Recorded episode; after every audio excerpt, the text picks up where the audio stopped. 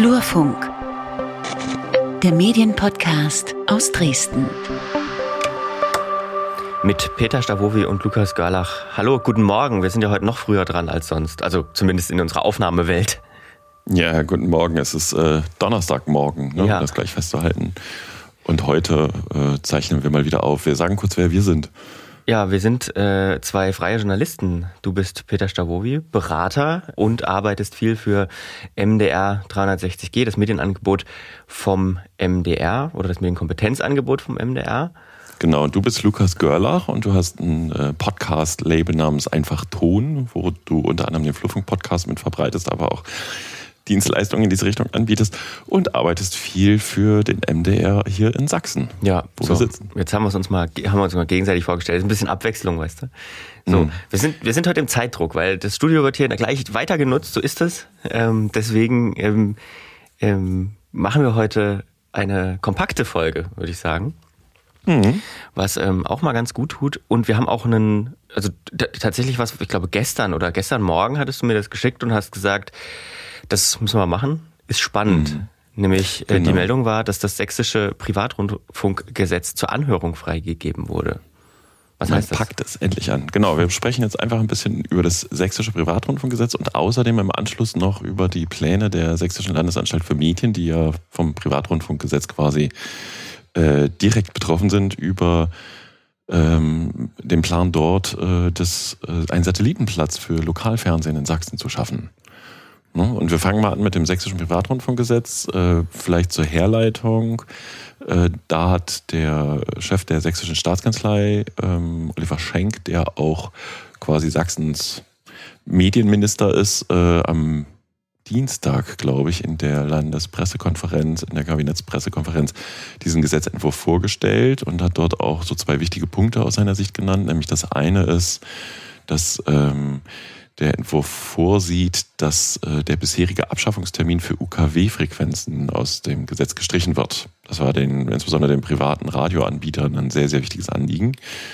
Ähm, länger her ist es, dass man versucht hat, über ein Gesetz die Abschaltung von UKW zu regeln, um DAB Plus durchzusetzen. Und DAB Plus hat aber bislang nur eine Marktdurchdringung von, naja, wenn es denn so weit gewesen wäre mit der Abschaltung, vermuten äh, Experten zwischen 30 und 50 Prozent was also für die privaten Radiosender eine Katastrophe gewesen wäre. Und andere Länder haben die, die UKW-Abschaltung längst wieder gestrichen. Und ich finde immer sehr lustig, ich muss das in dem Zusammenhang erwähnen, dass die Taz mal äh, 2009 geschrieben hat, ähm, die sächsischen DAB-Ayatollahs der sächsischen Staatskanzlei. Äh, die Überschrift verlinken wir nochmal in den Show Notes, weil man dort damals den Abschalttermin auf 2014 verlegt hatte von 2009. Also so lange versucht man das schon. Hm. Das ist der eine Punkt in diesem Privatrundfunkgesetz. Und es gibt noch einen zweiten. Ähm, da hat er darauf abgezielt in seiner Pressemitteilung, dass es die Möglichkeiten des neuen Medienstaatsvertrags, die Rundfunkangebote mit geringer Reichweite von der Zulassungspflicht freizustellen. Ähm, ja, das lasse ich jetzt einfach mal so stehen, weil ich das äh, in der Tiefe jetzt und auf die Schnelle auch nicht ganz eruiert habe. Da geht es halt äh, unter anderem auch darum, dass äh, bisher jedes Le Programm lizenzpflichtig war und die äh, Unterhaltungsprogramme zum Beispiel auch lizenzpflichtig waren und dass es jetzt äh, explizit im Radiomarkt alles viel einfacher wird. So mhm. daraus. Ne? Also dass zum Beispiel, wenn ich das richtig verstanden habe, im Hintergrund dann möglich ist, dass die Privatradiobetreiber zusammen auch einen eigenen DAB-Multiplex nochmal aufstellen. Wir haben ja schon Pilotprojekte, wir haben ja einen bundesweiten DAB plus eins, dann haben wir jetzt diesen zweiten Multiplex, da gab es ja so einen wickelte um das Ausschreibungsverfahren, wo auch die SLM, die Sächsische Landesmedienanstalt, eine sehr zentrale Rolle spielte, was äh, sie dann jetzt im Nachgang wieder abgeräumt hat. Der ist inzwischen vergeben und belegt und ich weiß gar nicht, auch sogar in Betrieb genau. Und, ähm, Anfang des gibt, Jahres, oder? ja, ja, das war zur IFA irgendwie, ne? Und es gibt äh, lokale Projekte, die so im Testphasenmodus sind in, ich glaube, Chemnitz, Leipzig und äh, Freiberg oder so. Und Perspektivisch wird dann da auch Dresden kommen und dann äh, ist zu vermuten, dass es auch mittelfristig nochmal einen eigenen sächsischen landesweiten DAB Plus Kanal oder Multiplex gibt. Das wird jetzt, wenn ich das richtig verstanden habe, darüber möglich. Das sind so die Aspekte, die in der Pressemitteilung benannt wurden.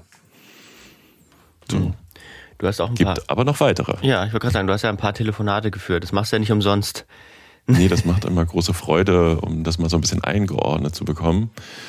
Ähm, da steht noch mehr drin. Also das eine wirklich sehr bemerkenswerte ist, wobei es da auch einen guten Grund für gibt. Ähm, Im Koalitionsvertrag damals hatten die äh, Koalitionspartner angekündigt, mit dem nächsten, mit der nächsten Änderung des sächsischen Privatrundfunkgesetzes äh, auch die Gremienstruktur in irgendeiner Form zu verändern oder anzufassen oder eine Klärung herbeizuführen. Und ähm, ja, Hintergrund haben wir hier im Podcast, glaube ich, ausführlichst erläutert. Du erinnerst dich? Ja, ich erinnere mich.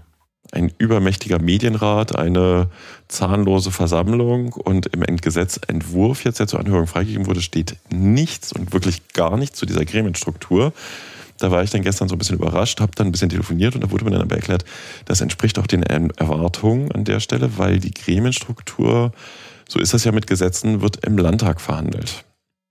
Ne? Also da muss man vielleicht nochmal so, wie, wie verläuft so eine Gesetzeskiste?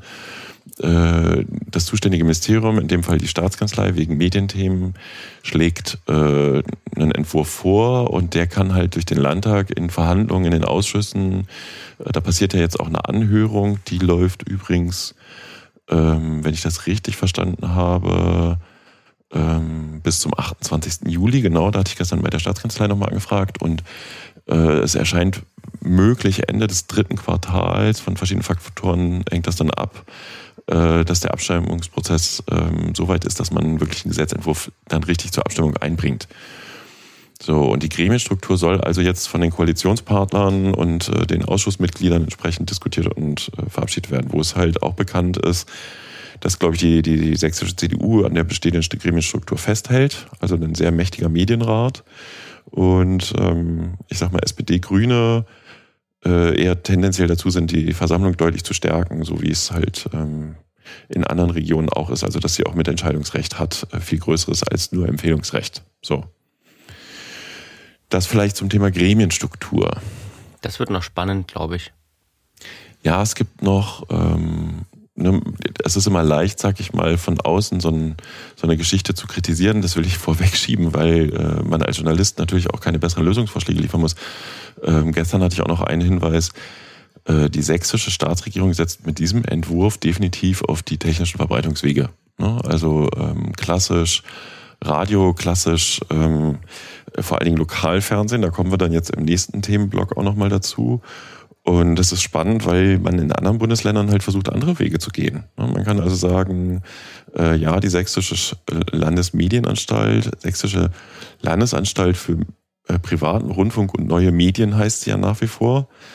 Ähm, die ist halt für Rundfunk zuständig und kümmert sich also nur um Rundfunk. Aber wir haben ja in der Region das Problem, dass sich die Medien zunehmend aus der Region zurückziehen Ne, dass es also weniger lokale Informationen gibt, was für die Demokratie mittelfristig ein echtes Problem wird. Wir hatten das Projekt mit dem äh, Kollegen Gefken aus Chemnitz, der dann immer von News Deserts spricht, die drohen. Und das ist wirklich ein realistisches Szenario.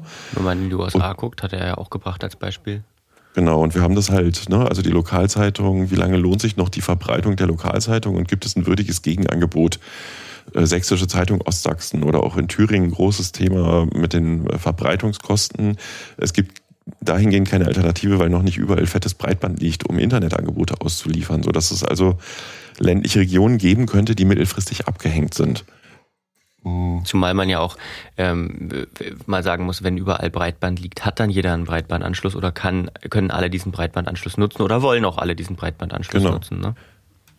Und da ist dann das Thema, dass äh, in unserem neuen Privatrundfunkgesetz äh, Angebot ausschließlich immer mehr oder weniger von technischen Angeboten Bewegtbildangeboten und UKW und etc. die Rede ist. Aber man könnte ja auch sagen, der Gesetzgeber erkennt das Problem und redet mal über das Problem des lokalen Journalismus und der lokalen Information.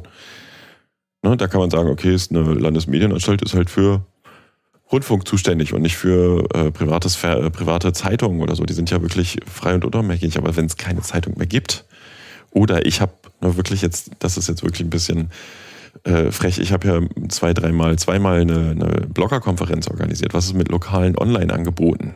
Ne, fallen die da drunter? ja, da gibt es inzwischen Zuständigkeiten der Landesmedienanstalten, das ist richtig, aber warum gibt es nicht einfach eine flächendeckende Bemühung, Lokaljournalismus zu stärken über Ausbildungsmaßnahmen oder über vielleicht sogar, und da wird es heikel, Inhalteförderung.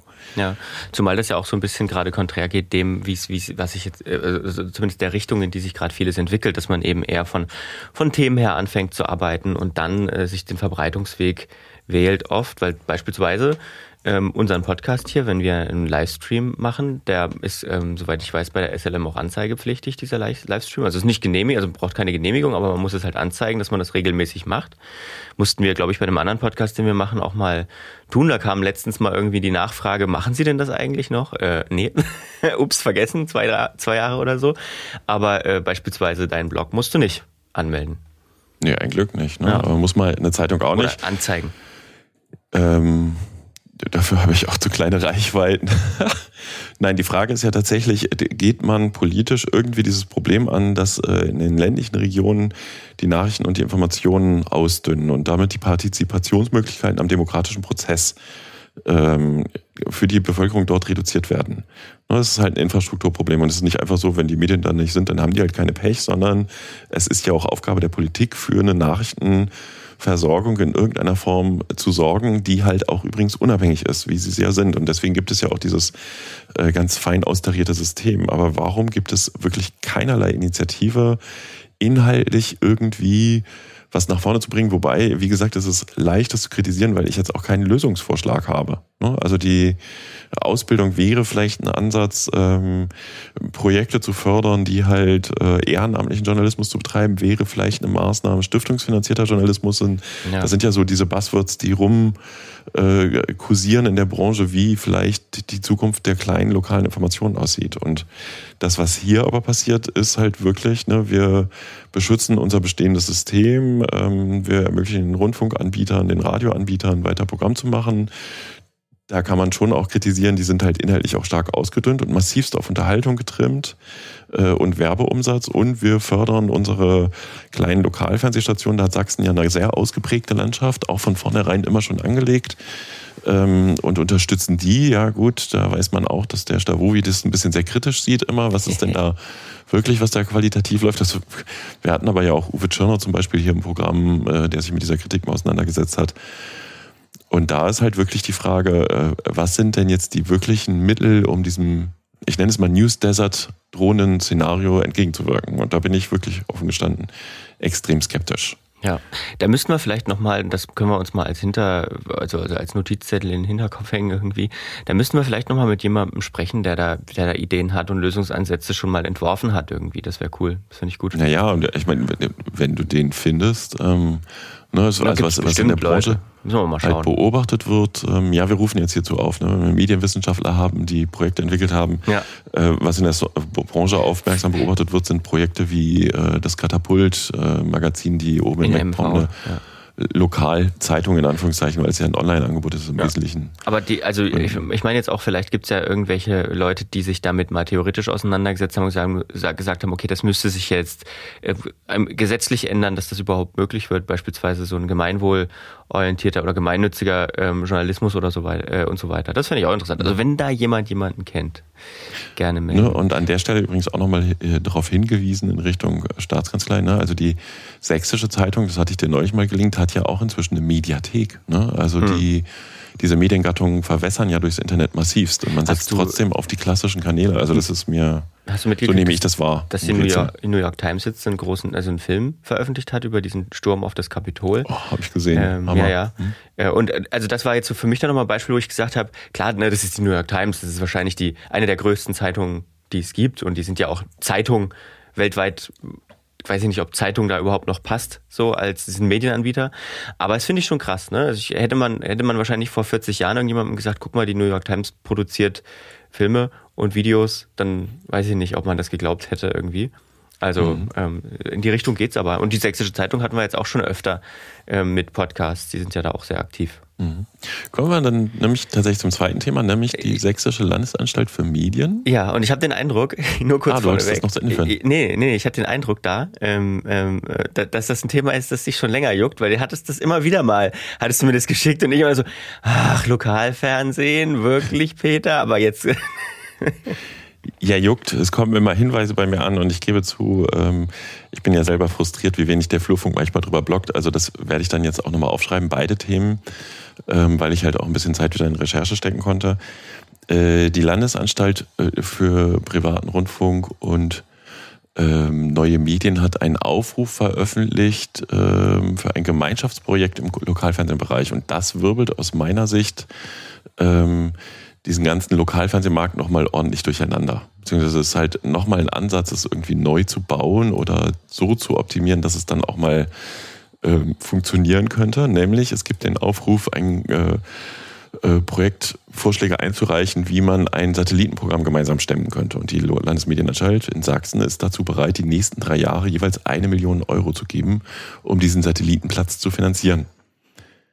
Alter Schwede. Eine Menge Kohle, wie ich finde. Mir wird von allen Seiten gesagt, das ist doch gar nicht viel. Für ein Satellit ist es günstig. Und ähm, ich sag's mal ganz einfach, man hätte die eine Million auch in Blocks stecken können. Ha, ganz frech. wow. Ist natürlich auch wieder ein bisschen eine wohlfeile Kritik. Also ich will das ja, bewusst hier differenzieren. Ne? Man, es ist ein, ein Versuch, äh, eine Lösung zu finden. So und äh, Argumentation ist, dass rund 40 Prozent äh, der Sachsen nach jüngeren Erhebungen im äh, über Satellit nach wie vor ihr Fernsehprogramm empfangen und so also 40 Prozent der Haushalte bei 4 Millionen Sachsen, ne, also irgendwas mit 1, noch was bis 2 Millionen Sachsen gucken über Satellitfernsehen dann mit Lokalfernsehen auch empfangbar wären. Und das Kalkül dahinter ist, dass dadurch die Werbebranche äh, mehr Geld beim Lokalfernsehen lässt und damit die Grundfinanzierungsprobleme, die krebsen ja alle immer schon seit Jahr und Tag an der Unterfinanzierung, wie sie selber auch äh, kundtun und auch ähm, das wissenschaftlich schon erhoben worden ist.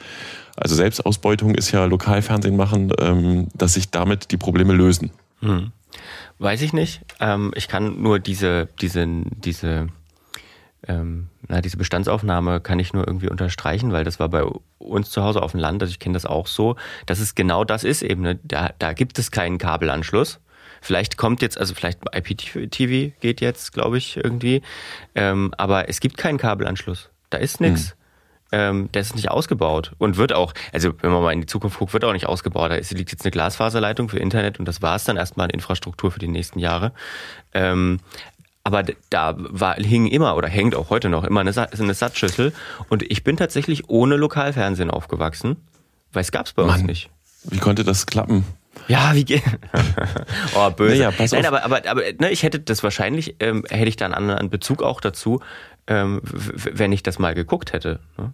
Ja, du musst dann, äh, das ist ja das Gegenargument, du musst dann aber auch noch wirklich im Satellitenprogramm einschalten, wenn das Lokalfernsehen kommt. Das wird dann eine ja, 24-Stunden-Schleife, wie ich mir habe erklären lassen. Und äh, das Gemeinschaftsprojekt sieht vor, dass es ein Gemeinschaftsprogramm gibt. So, und hier wird es spannend. Das Gemeinschaftsprogramm kann. Hm? Eine Art ARD, der Lokalfernsehsender.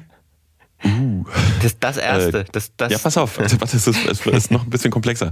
Ähm, wir, ne, wir haben, ich glaube, sieben betraute Programme, wenn ich das richtig aufgeschrieben habe. Davon sind drei die großen städtischen Programme. Betraut heißt, äh, sie kriegen eine ähm, Unterstützung bei den Verbreitungskosten und müssen im Gegenzug äh, am Tag 20 Minuten Nachrichten liefern und um, einmal die Woche ein bisschen Kultur oder so. Das ist so die Vorgabe. Da haben sich sieben Programme betrauen lassen. Es gibt aber ja noch mehr Lokalfernsehsender und es gibt auch nach wie vor noch so kleine Buden, äh, die mehr oder weniger Texttafeln äh, einmal die Woche tauschen. So und äh, die betrauten Programme werden dort eingespeist, dann können auch andere dort sich einspeisen lassen, aber es muss ein Gemeinschaftsprogramm geben, was so in der Primetime zum Abend laufen soll. Und dieses Gemeinschaftsprogramm kann in Sachsen eigentlich nur eine Truppe stemmen, nämlich das sind die drei großen Lokalfernsehsender, die ja inzwischen zusammengehören, Sachsenfernsehen heißen. Ne? Das ist äh, Frank Haring im Wesentlichen der treibende Kopf und ähm, in dem Entwurf steht wohl auch drin, oder das äh, habe ich jetzt mir sagen lassen, dass die Lokalfernsehsender auch einen Eigenanteil an diesen Satellitenkosten von 10 Prozent aufbringen müssen. Bei einer Million oder knapp unter einer Million, ne, 80.000 bis 100.000 Euro. Die müssen ja über Werbung dann erwirtschaftet werden. Und wie gesagt, die SLM setzt voraus, dass die Lokalfernsehsender sich einigen. Und da gibt es, glaube ich, schon noch den einen oder anderen Vorbehalt, weil man dann natürlich Sorge hat, dass einem die eigenen Werbekunden abspringen, um im Gemeinschaftsprogramm zum Beispiel zu werben. Hm, ne, ähm, wo ich sage, äh, kann man so kritisch sehen, man kann aber auch sagen, eine Verbreiterung des Marktes und eine große Aufmerksamkeit für den Markt äh, profitieren vielleicht auch mehrere von, wird man sehen. Ne, und ein anderer Punkt ist halt tatsächlich, äh, läuft es auf eine Zentralisierung heraus und eine Abhängigkeit der kleinen Sender von dem einen großen, der jetzt das Gemeinschaftsprogramm schmeißt. Das ist vielleicht ein bisschen der kritische Punkt. Ähm, wiederum auf der anderen Seite muss man sagen, das ganze Projekt Lokalfernsehen krebst seit Jahr und Tag ne, am Finanzierungslimit ähm, ist ein Ansatz. So, den größten Kritikpunkt finde ich aber tatsächlich, ähm, die eine Million werden die Lokalfernsehsender niemals alleine erwirtschaften. Das heißt, es bleibt auf Dauer, wenn Satellit bleibt, wobei hier auch drin steht, ne, mittelfristig, langfristig könnte ähm, das durch IP-basierte Verbreitung abgelöst werden. Also das ist quasi ein Experiment für drei Jahre. Ähm, der andere Aspekt an der Stelle auch wirklich, äh, kommt IP dann überall, ist dann überall Breitband, also ist es dann äh, tatsächlich eine Ablösungsmöglichkeit. Ja, und da sagte dann einer der äh, kritischen, kritisch drauf guckenden Leute, sagte, was man mit den drei Millionen hätte machen können, um das News Desert-Thema anzugehen, mhm. anstatt hier äh, Lokalfernsehen zu sponsern. Ja, ihr habt natürlich eure Berechtigung, ihr macht seit Jahr und Tag euer Programm und das ist auch lokal wichtig. Wobei, wenn es auf Werbewirtschaft abzielt, ist es doch wieder eher so, also was passiert, wenn sich ein Lokalfernsehsender mit einem Bürgermeister anlegt?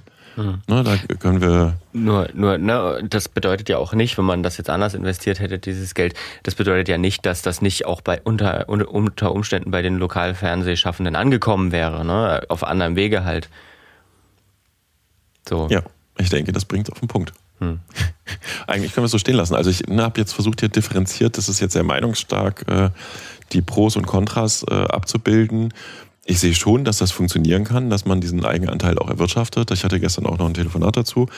Ähm, halte ich für realistisch. Ne? Ähm, ja, ob das jetzt wirklich die Nachricht in der Region stärkt, ähm, kann ich nicht bewerten, muss man sich anschauen. Das ist halt ja auch wieder ein bisschen die Frage der Qualität und wie man Qualität bewertet. Da gibt es ja keine, keine wirklichen finalen Maßstäbe.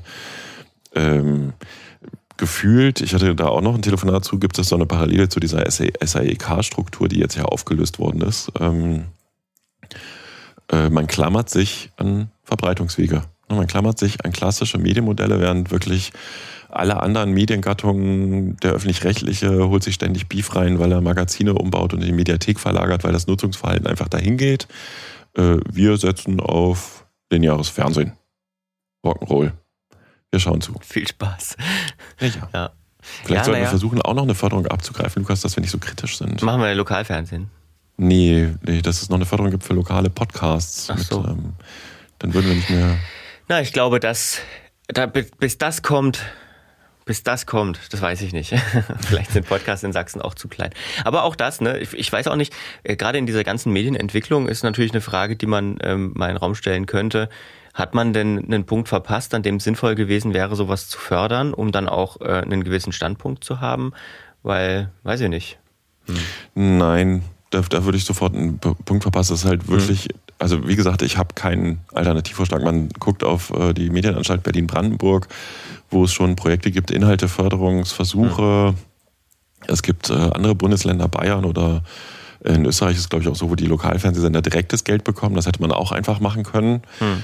Ähm, wie gesagt, ich denke, man muss halt wirklich nochmal überlegen, ob diese technischen, das ist halt die Möglichkeit, die die Politik gerade sieht. Ne? Ja. Was sind die Alternativen? Man müsste doch nochmal ein bisschen Kraft da rein investieren. Was sind Alternativen? Man könnte auch eine sächsische Landesstiftung für Lokaljournalismus ins Leben rufen und einen Haufen lokaler Influencer und Blogger versuchen zu installieren. Da hast du aber unter Umständen auch nicht besseren Effekt. Da könnten dann auch Lokalfernsehmacher wirklich die zentrale Rolle spielen, theoretisch. Ist jetzt aber auch nur so dahergesagt und ein bisschen spekulativ. Also, ist doch aber eine Idee. Erstmal. Ja, soll ich mal ein Konzeptpapier schreiben? Ja, und, nee, das mache ich gerade nicht mehr. ist ja wirklich, wie gesagt, es ist, es ist leicht zu kritisieren, wenn man keine wirklich bessere Idee hat. Ähm, ich sehe das Ganze durchaus extrem kritisch, finde es auch, also man hätte auch wirklich ne, 500.000 in Lokalfernsehen und die anderen 500.000 woanders investieren können. Ähm, die haben einfach die bessere Lobbyarbeit oder äh, das deutlicher gemacht in der Staatskanzlei und das LM, dass sie wichtiger sind. Ähm, alter Schwede, ja, dann ist das wohl so. Gut, worüber hätten wir denn noch so sprechen können? Ach, wir haben ja noch weitere Themen. Mann, was ist denn die Woche los? Ja, genau. Nee, guck, guck nur kurz einen Lesehinweis erstmal. Wir können ja gleich das anhängen mit der SAEK, mit den SAEK. Ähm, da hast du im Blog eine Leseempfehlung geschrieben äh, auf einen Nachruf auf die mhm. sächsischen Ausbildungs- und Erprobungskanäle. Den genau. findet ihr natürlich in den Show Notes. Aber es war auch noch äh, na, meldungstechnisch was anderes. Es gab einen Agenturwechsel, einen ziemlich interessanten. Und zwar So geht Sächsisch, äh, die große äh, Werbekampagne des Freistaats, geht an andere Agenturen. Die war bis jetzt ähm, bei Catch and Playern, glaube ich. Mhm. Ähm, und wechselt jetzt zu einem Dreiergespann ähm, aus drei Agenturen, die tatsächlich, äh, Catch and Player ist ja schon ein internationaler Player, kann man sagen, ähm, die tatsächlich relativ regional unterwegs sind, und zwar an Chromatics, Sportwerk und Waterloo Production. Ja, bei, bei, muss man sagen, ne, Chromatics ist schon national unterwegs und hat auch sehr, sehr große Kunden, wie, ja. wie, immer wieder Projekte mit, mit Adidas oder Nike oder solchen Läden. Aber sie sitzen ähm, halt hier, das meinte ich damit, das wollte ich Genau, sie sind eine Dresdner Agentur. Ja. Man kennt sich ja auch Sportwerk und Waterloo. Ja, das ist schon sehr bemerkenswert, dass es ins Regionale geht. Beide waren, glaube ich, auch, alle drei waren, glaube ich, vorher auch schon im Etat immer mal irgendwie beteiligt als hm. ne, so Projektmitmachender. Ähm, in der Dresdner Agenturszene hatten sich mehrere auch Teams beworben. Ähm, ja, das ist äh, sehr spannend. Also da, aber also es gibt wahnsinnig viel Gerüchte, ne? die die Etats verlieren oder dann nicht gewinnen, die sind dann auch immer hinterher zu sagen, uh, ob das so sauber ist oder so. Aber äh, es gab ein europaweites Ausschreibungsverfahren, die Staatskanzlei mhm. hat sich entschieden. Ähm, und ich, also ich kann von meiner Seite sagen, muss ich sagen, ich habe, äh, so geht Sächsisch immer mal auf dem Schirm. Ich habe es am Anfang sehr kritisch betrachtet inhaltlich ist das schon sehr stark, was da die vergangenen Jahre produziert wurde. Und wenn man das Niveau halten kann und die Agentur mal tauscht, um da frischen Wind reinzukommen, ja, ne? also welcome. Ähm, der Etat ist schon gewaltig, ne? Also äh, 2021 und 2022 jeweils 4,5 Millionen Euro, die auch ja. viel in so äh, Media-Etats dann geht, ne? Also ja. Printprodukte irgendwo einschalten und so, das kostet ja auch alles Geld, also es geht nicht alles an die Agenturen. Nee. Aber die drei, und, alter Schwede, ne? Aber ich, also in meinem Umfeld gibt es tatsächlich einige. Wir haben ja auch mal für So geht Sächsisch was produziert, ist aber jetzt schon Jahre her. Ähm, es geht auch viel tatsächlich in Inhalte, hatte ich immer den Eindruck, ne? Dass, dass, dass ähm, in Kulturschaffende und so, dass man auch mal ein bisschen ähm, ja, natürlich immer mit so einem Sachsenbezug, ne? Das ist ja ganz logisch, das wollen die natürlich auch, aber dass man auch mal Sachen produzieren kann, ohne habe ich zumindest den Eindruck gehabt, ohne jetzt irgendwie für ein Unternehmen Werbung zu machen. Ja, der Funkturm, dieses Magazin, was du kanntest, äh, der hatte ja auch immer mal eine so geht sächsische Anzeige. Ähm, ja, die haben schon eine Menge gemacht. Ich will das auch wirklich nicht schlecht machen. Ich, ich, aus der Krisenkommunikation sagt man übrigens noch, ne, wenn man ein Problem hat, kann man das nicht mit einem Werbeetat wegbekommen. Ja. Ähm, das ist ja die Hauptkritik, aber die Kampagne in der ganzen Machart, das hat schon eine sehr hohe Qualität, wie ich finde. Also ist meine persönliche Meinung.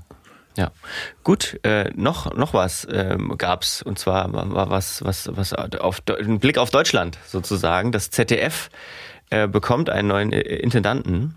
Ähm, und zwar gab es da, ich weiß gar nicht, diese Woche oder vergangene Woche, vergangene Woche ähm, die Wahl des neuen ZDF-Intendanten und es wurde Norbert Himmler ähm, hat sich durchgesetzt gegen äh, Herausforderin Tina Hassel, die kennt man vielleicht tatsächlich aus dem Fernsehen oder aus dem Radio, ähm, die äh, Chefin des Hauptstadtbüros der ARD. Und äh, Herr Himmler war vorher ähm, Programmchef beim ZDF, richtig? Ja. Ja. Ich genau. muss sagen, das ist wieder so eine Nachricht, ne? da muss, muss ich mir jetzt erstmal angucken, was da passiert, ähm, äh, wie das zu bewerten ist, aber so ist das halt. Ne? Ist gewählt mhm. worden ähm, im, ich glaube, zweiten oder nee, dritten Wahlgang. Ich glaube, ich glaube, nach dem zweiten hat sie dann. Ne, und Frau, so, Frau Hassel ja. hat dann aufgegeben, was ja. ich, ne, mit erhobenem Haupt, was ich äh, sehr ehrenwert finde. Ja. Ich habe mir dann mal diese, äh, es gibt ja diese, diese Thesen, was sich bis 2025, die haben auch verlinkt, ändern soll im ZDF und so. Ich fand es schon interessant, das mal zu lesen. Also es ist jetzt nichts, wo du sagst, oh, da ist ein großer Newswert, ne? Weil ich glaube, da, da ist vieles, äh, vieles Weiterarbeiten einfach. Ähm, aber der Fokus ist schon ganz klar auf, auf okay, Plattformstrategie, ne? Also wir, wir gehen immer ein Stück weiter weg von diesem großen Fokus aufs Lineare, sondern gehen halt in Richtung Mediatheken. Wir wollen aber auch viel transparenter werden. Ne? Wir müssen den Leuten erklären, warum ihr Geld, das sie uns geben, ähm, wertvoll ist und was wir damit tun und, und wie wir damit arbeiten und so. Also ähm, es liest sich schon sehr interessant. Ja, spannend übrigens an der Stelle ist ja auch, also ne, du hast es jetzt gerade nochmal angemerkt, das CTF, die Großen, die setzen alle auf Plattformstrategien.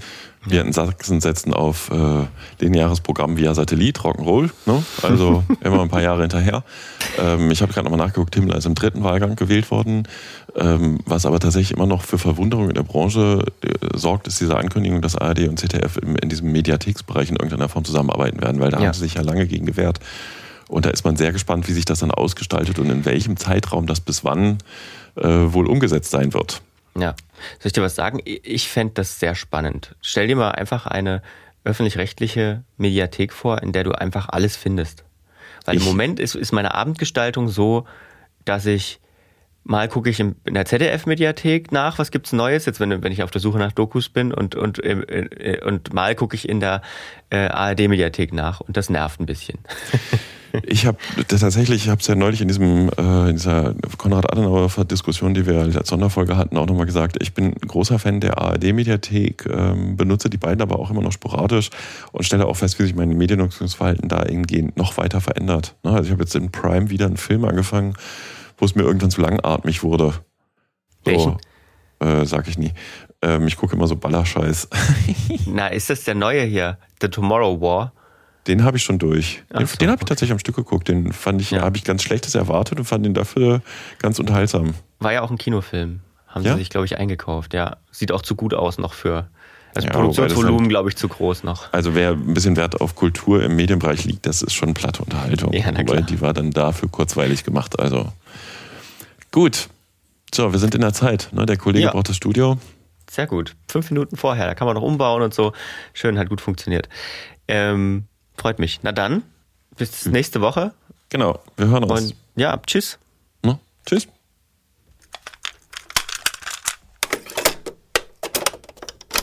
Eine Einfachtonproduktion 2021.